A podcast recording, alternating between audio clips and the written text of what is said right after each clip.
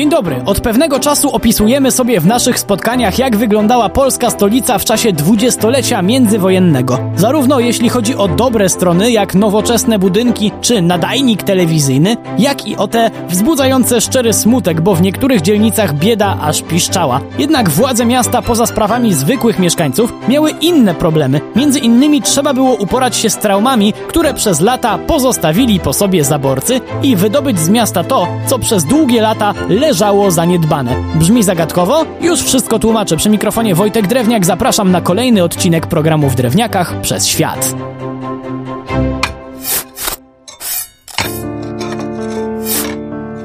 Już na samym początku musimy sobie opowiedzieć o bardzo mądrym gościu, prezydencie Warszawy w latach 1934-1939, Stefanie Starzyńskim. To była taka postać, że kiedyś poświęcę mu oddzielny program albo dwa, ale już teraz powinniśmy wiedzieć, że za punkt honoru wziął on sobie między innymi uratowanie bardzo ważnych dla Warszawy zabytków, które zaborcy albo skrajnie zaniedbali, albo celowo zniszczyli.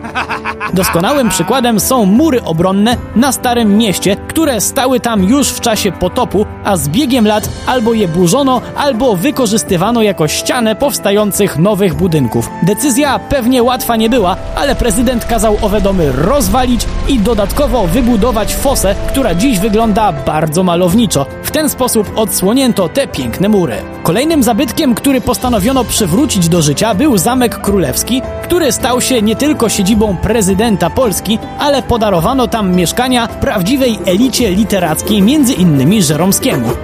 Przywracanie świetności starym rzeczom to jedno, ale w mieście było mnóstwo pamiątek po poprzednich rządzących i żeby było jasne, mam tutaj na myśli Rosjan. Ich też postanowiono się z całą bezwzględnością pozbyć, to znaczy pamiątek, a nie samych Rosjan. Podziękowano więc za obecność w przestrzeni publicznej pomnikowi Polaków poległych za wierność Caratowi, pomnikowi Paskiewicza, Soborowi na Placu Saskim i wielu mniejszym ozdobom na budynkach.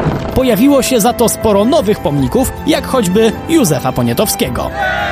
Jednak prezydent Starzyński nie zajmował się przez cały dzień swojej pracy tylko niszczeniem pamiątek po Rosjanach i stawianiem nowych pomników. Nie, to był niesamowicie ogarnięty człowiek, który miał masę cierpliwości i ogromny talent do administracji.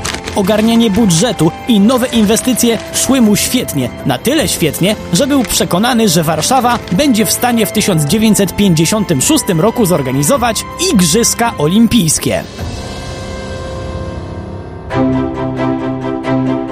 Niestety wojna zweryfikowała te plany. Zanim jednak do Warszawy wjechali naziści w 1939 roku, to miasto to, również za sprawą decyzji Starzyńskiego, było rajem dla handlowców. Prawie co piąty warszawiak zajmował się handlem. Kwitły domy towarowe, hale targowe, sklepy spożywcze. Praktycznie na każdym skwerku można było coś kupić. Miasto rozkręcało się również bardzo mocno, jeśli chodzi o rozwój nauki. A tutaj praca była szczególnie ciężka do wykonania, bo zaraz po wojnie 40% warszawskich dzieci w wieku szkolnym nie umiało czytać i pisać. Jednak krok po kroku sytuacja się polepszała. Dzięki kolejnym szkołom po 10 latach od wojny szkolnych izb było już 10 razy więcej. A jeśli jakiemuś dziecku nauka się spodobała i chciało ją kontynuować, to w międzywojennej stolicy opcji było coraz więcej. Obok uniwersytetu i politechniki zaczęła też działać SGGW. Konserwatorium muzyczne czekało na utalentowanych w tej dziedzinie. Liczni w Warszawie fani handlu też mieli dla siebie nową uczelnię. Generalnie Warszawa skupiła u siebie prawie połowę polskich studentów. Kraków pewnie nie był zachwycony, ale te dwa miasta od dawna mają ze sobą na pieńku i nie zawsze kulturalnie sobie docinają. A skoro już o kulturze wspomniałem, to ona też w międzywojennej stolicy kwitła. W końcu nie samą nauką i handlem człowiek żyje. Podkreślić to, że cena, jaką trzeba było zapłacić za dostęp do kultury i sztuki, wcale nie była zaporowa i jak ktoś tylko chciał wyjść z domu, to nie musiał wydawać miesięcznej pensji na koncert.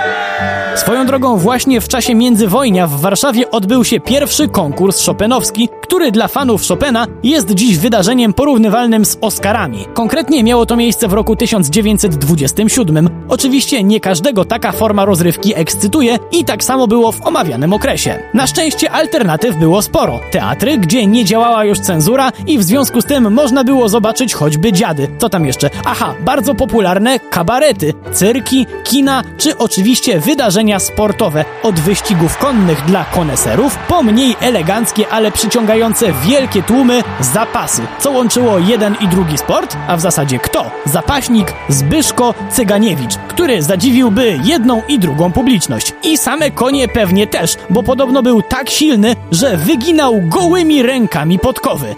Niestety, czasy niecenzurowanej kultury i generalnie możliwości bezpiecznego poruszania się po mieście nieuchronnie zbliżały się ku końcowi. Na zachodzie, w innej stolicy, w Berlinie, powstawał właśnie plan podbicia Polski, w tym oczywiście Warszawy, co nie znaczy, że ta poddała się bez walki. Jednak o tym opowiemy sobie już innym razem. Przy mikrofonie był Wojtek Do usłyszenia.